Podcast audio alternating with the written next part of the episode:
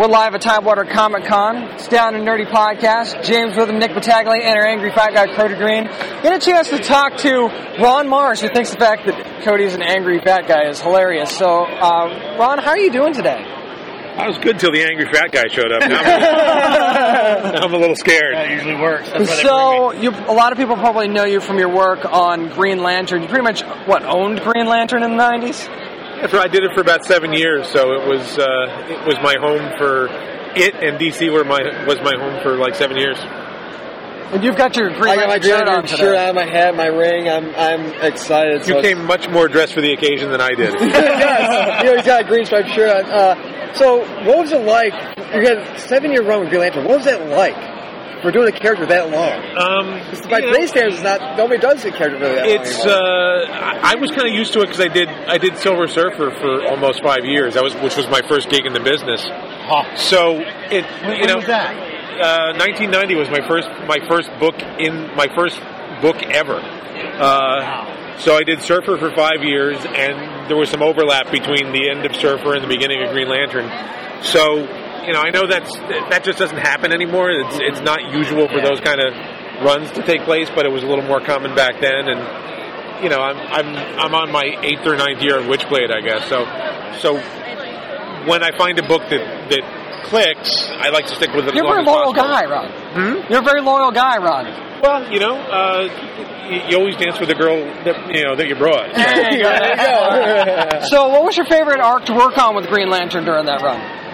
Um, I don't know. It's you know, to a certain extent, it's like trying to pick between your kids. Oh, of course, yeah. Uh, so a lot of it, uh, you know, I really like the. I mean, Emerald Twilight was obviously a big deal story that uh, that kicked it off. Um, that was kind of written.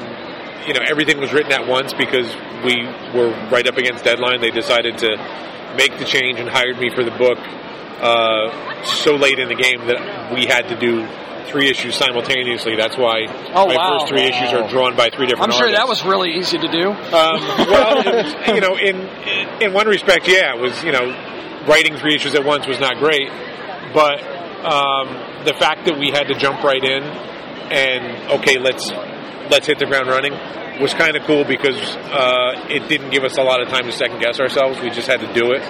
Um, Emerald Twilight was cool. Uh, the uh, the Emerald Knight storyline that went from 100 to That was a good one. 106 or That so. was a very good one. Um, that was cool. I, and there were a lot of sort of single issue stories that I really liked too. Um, a lot of it has to do with with what artists I was working with. You know, Darryl Banks, Paul Pelletier were great. Uh, Mike McKone did a really cool issue. Jeff Johnson did some cool issues. So, to me, a lot of it, a lot of the magic is in the collaboration between the writer and the artist. So, Oh, definitely. when I was working with a with a really good artist. Um, I'm, I'm probably more fond of those issues for artistic reasons and story reasons. So we all know DC's doing their whole convergence run. They're going to most likely reboot everything afterwards. So if they came to you and said, we, we wanted to redo all the Lantern series, like just all the different colors, and they said you could pick one color of Lantern for, who would you choose? I, you know, I got to go with the traditional. I got to go with green, right? Ah, he's got to That's keep it green. Keep it That's, green. what, that's the one everybody knows. Um, it's uh, you know, it. Looking at the looking at the Lantern Corps, I think it's a cool expansion of the of the mythology, and certainly one that I wouldn't have, you know, I wouldn't have pursued or thought of, because uh, you know it had always been just the Green Lantern Corps, um, and you know that one guy with the funny shaped head with the yellow ring. There you go. There you go. So, a lot of people don't know about, maybe not know about a run that you also wrote, and it was DC versus Marvel. How challenging was that to do? It wasn't challenging in that respect. It was more fun than anything else. Uh, the, the challenging aspect was not to tell anybody about it because Yes. it was super secret and we couldn't.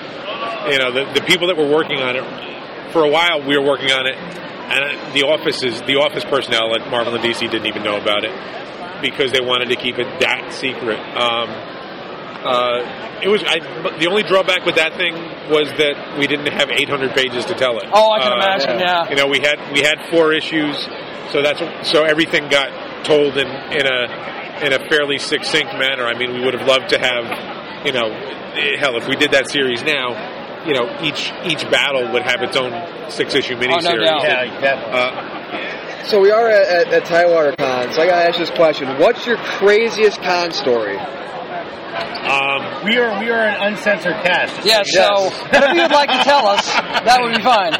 It's good to know. I, there, there, there are a lot of there are a lot of kind of strange ones, but the, I think the strangest one is one year in San Diego after the show on Sunday. I went with a friend to uh, to a Chinese restaurant on the top of Horton Plaza, and we sat outside at um, at a PF Chang's out on the patio, and uh, and a guy walked past and then walked back to the table, and he said, "You're Ron Marz."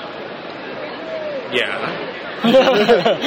you write Green Lantern and the CrossGen comics and Silver Surfer. Yeah. and so for the next 20 minutes, literally, this guy stood next to my table telling me everything about my career. so, so it was like the Chris Farley show. He's like with Paul McCartney. He's like, do you remember that one time when Hey, you wrote that one remember song? when you were in the Beatles? That's exactly what it was like. Your like. biographer showed up and you didn't know. exactly what it was like, but it was, it was a little freaky because he knew stuff that he shouldn't have known. Like, like he knew what road I lived on, Oh, That, that's yeah. great. Yeah, That's that's- wonderful. and he knew my wife's name, and so there was. Yikes. So it, it, it sort of crossed the line from, oh, this is this is interesting to, this is weird to, Check hey, please. what the fuck's going on here? and uh, and the and the guy like had no, he couldn't pick up on cues that okay, maybe you should move along. Yeah. Like even even when the waitress kind of had to shoulder past him with our appetizers, and like we start eating our appetizers, and he's still talking to me. And then the appetizers get cleared, and then the entrees come, and we're eating, and the guy's still That's standing incredible, there. man. I see you're you're, you're a better guy than me because I, I dude would have got a chopstick in the ear. By Oh, then. definitely. So we know about the stuff that you've done before. Talk about the stuff you're working on now with Witchblade and everything. Uh, I'm still doing Witchblade for Top Cow. Uh, I'm doing Skylanders for IDW. John Carter, Warlord of Mars for Dynamite. I just finished up uh, the Convergence, uh, Batman and Robin, and the Convergence Justice League International. Um, and still doing creator-owned stuff. Uh, Shinku and Image, uh, which will return. Uh, we've got the Excellent. next two issues in the can. Uh, and Ravine volumes one and two at uh, Top Cow. So, and other stuff that's not announced yet that will start rolling out later in the year. So, well, my, my final question to you is, and I just want to thank you for taking the time out to talk to us. Uh, what's we've had some people on that have written for both the big publishers and then the indies. So my question to you is, what's the difference in you felt in your career writing for like a Dynamite and then going to like a DC and so on and so forth? It's, I think it's it has less to do with the publisher than it does with the editor that you're working with. Right. Um, when you find an editor you click with, you stick with that editor. It- Oh, yeah. You know, you, you get better work out of it. You're more satisfied doing it. And when you have an editor that you're just not simpatico with, you, you tend to move on. So, um, It's better when the editor knows what to expect from you as well. Well, yeah. I mean, ultimately, you hope that the editor hires you to do what you do, Yeah. uh, rather than, hey, here's this book we want you to do, and here's my idea for it. Well, then why don't you do it? Yeah, Uh, exactly. Right. Yeah. Um, so it's really more about the editor and the and the the creative team that you're working with than the publisher. Um, I mean, obviously, some you know, working at Marvel or DC, you're playing with their toys. Of And course. ultimately, they, you know, they they do and should give you some sense of how they want you to play with those toys. Um, uh, like working at uh, Dynamite doing John Carter and Mars. Look, that's a book that I wanted to write since I was 11 years old.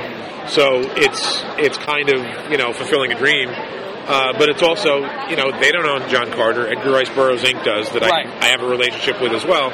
So I have a freer hand there to kind of do what I want. Um, and creator owned stuff is yet another, you know, it's it's yet another, you know, dish on the on the smorgasbord where you're doing exactly what you want. If you want to get more information on his work, by the way, it's ronmarz.com, and you can also follow him on Twitter at Ron Marz as well. Mars with a Z. Mars with a Z, that's right. So we want to thank you for so much for taking the time to talk with us. Appreciate that. No problem, guys. Thanks for coming.